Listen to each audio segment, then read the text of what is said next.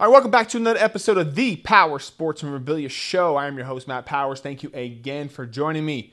Please visit the website, powersportsmemorabilia.com. And also give me a follow over there on Instagram at Powers Autographs. Well, Fanatics has agreed to be the exclusive licensee holder with MLB and the MLB Players Association to produce sports cards and a potential one on the way with the NFL and NBA. Now, listen, I'm going to keep this video brief. I mean, nobody has, you know, time to hear the same information over and over and over again. If you want more details on the deal, there are plenty of articles out there to read online, so go check those out if you need more information on it here. But here's what we're going to talk about today, okay? Uh, number 1, why we need to calm the heck down, all right? And number 2, how does this affect Upper Deck? And number three, the future of Topps and the sports card hobby in general. All right, first off, number one, let's talk about calm down, people. okay, I mean, gosh, Instagram was just absolutely insane with you know everybody you know chiming in on everything, and everybody had the same take over and over again. At least most people did.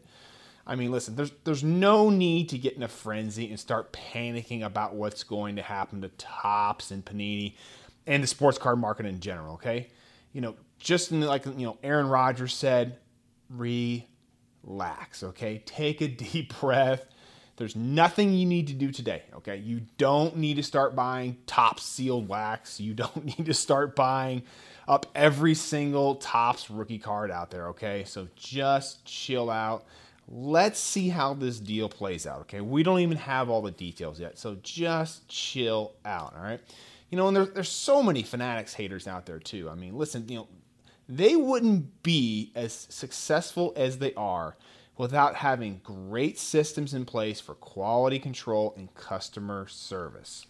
Uh, you know, they are uh, worth almost $18 billion right now. Okay. $18 billion. Okay they know what they're doing. Right? They're a very smart company. And you know, get this. I mean, we've all seen on Panini's, uh, you know, Instagram and all that kind of stuff, and everybody complaining about redemptions and all this kind of stuff. I mean, you know, MLB and, and you know NFL and NBA, you know, like they're watching. They see all this stuff, right? They see all this stuff going on with customer service, and you know, they, that's the last thing they want is their brand to take a hit.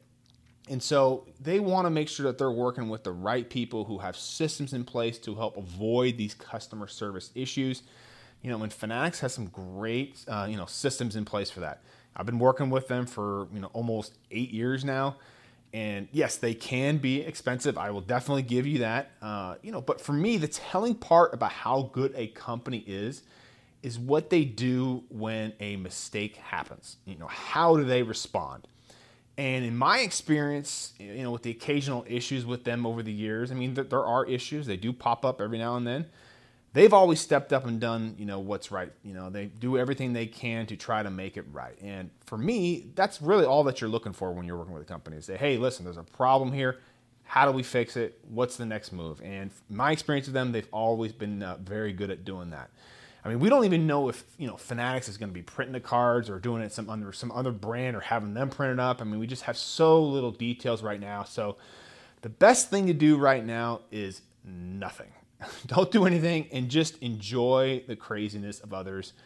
I mean, I thought I was watching Bobby Knight, you know, making all those funny game faces, watching everyone talk about this deal tonight on Instagram. I mean, my gosh, it was just like everybody was just running into Instagram and live, and just it was just absolutely bonkers there. But there was some actual good takes here, which I'm going to talk about here uh, in just a second.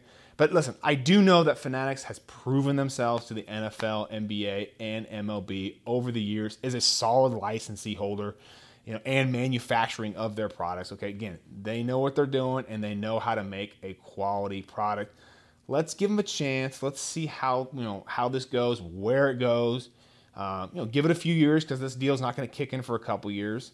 And you know, as I've mentioned in previous videos, you know, having one licensee holder is definitely the way to go for the leagues. They love that. Very easy to manage. All right, number two, how does this affect Upper Deck? Now, if you haven't had a chance to go watch uh, Patrick Ryan's IG live video from August 19th, okay, so at the P Ryan collection, I would definitely go uh, go watch that. There's very good information there. Uh, some of this info I'm going to be piggybacking from him, but I think he uh, brings up a, a very uh, few solid points here. You know, Upper Deck has exclusive autograph deals with guys like Michael Jordan, LeBron James, Tiger Woods, Wayne Gretzky. I mean, those are big time names, huge names. I mean, the the biggest in their you know respective sports, arguably. Upper Deck would be a wise purchase for Fanatics to gain access to all of those athletes for the card market, it would be tremendous. You know, as Jordan and you know LeBron autograph cards could be inserted into packs again. Should Fanatics get that NBA license, which it looks like they are, uh, you know the exquisite brand could come back. Everybody loves that. You've seen those uh, LeBron cards go for millions of dollars from the exquisite brand. Uh, it would be a relatively cheap purchase for Fanatics, I would imagine, and you know with tremendous upside. Uh, you know, they would also be able to offer more autograph merchandise uh, from the Upper Deck exclusive athletes and make their own Fanatics style autograph items.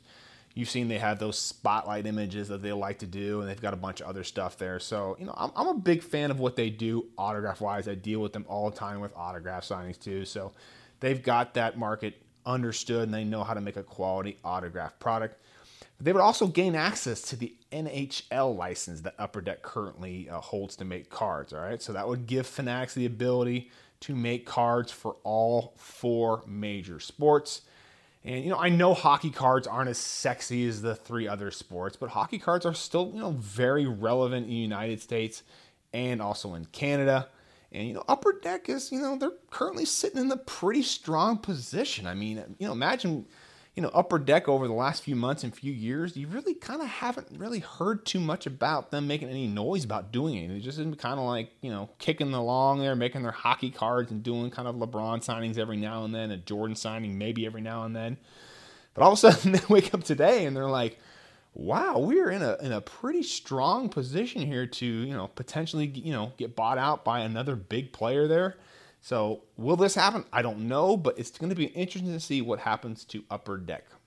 All right, number three, uh, you know, how should Topps respond and, and, what's the future of the sports card hobby look like? Uh, you know, Topps, I am assuming, has known this was coming since they were given an opportunity to match the offer Fanatics made.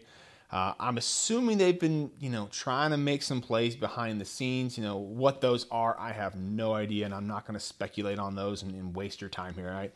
But, you know, let's not forget, you know, Topps has plenty of other revenue streams with, you know, the UEFA Champions League, Star Wars, Formula One, and they've got some other entertainment brands, all right? You know, so while, you know, they will certainly take a big financial hit from losing the MLB license, you know, Topps isn't done, all right? Everyone just calm down. You know, Topps isn't going anywhere. Now, might they be purchased by someone bigger than them? I mean, who knows? But the Topps brand name has tremendous value. I mean, think of all the you know top baseball and basketball cards that are out there right now that have been selling for huge numbers, right? Like those are Topps cards. Mickey Mantle, you're thinking about. You're thinking about the Topps Chrome rookie cards and all that kind of stuff. LeBron James rookie cards and Topps. I mean, these are huge names associated with the Topps brand. I mean, they've been making baseball cards for, you know, almost 70 years now. I mean, I don't think it's really time to panic for for Topps either. You know, I think that uh, you know they've obviously are dealing with a big blow here, but you know, Fanatics is valued at 18 times more than them. All right, again, 18 billion dollar company compared to Topps is one billion. You know, it's it's hard to fault Topps. You know, to lose to them on a licensing deal you know, Topps just has to continue to do what is working for them. The revenue was up almost 80% this year. Again, losing the MLB license is going to be a big blow to that number here. But you know, this may open some doors up for Topps to move into different areas.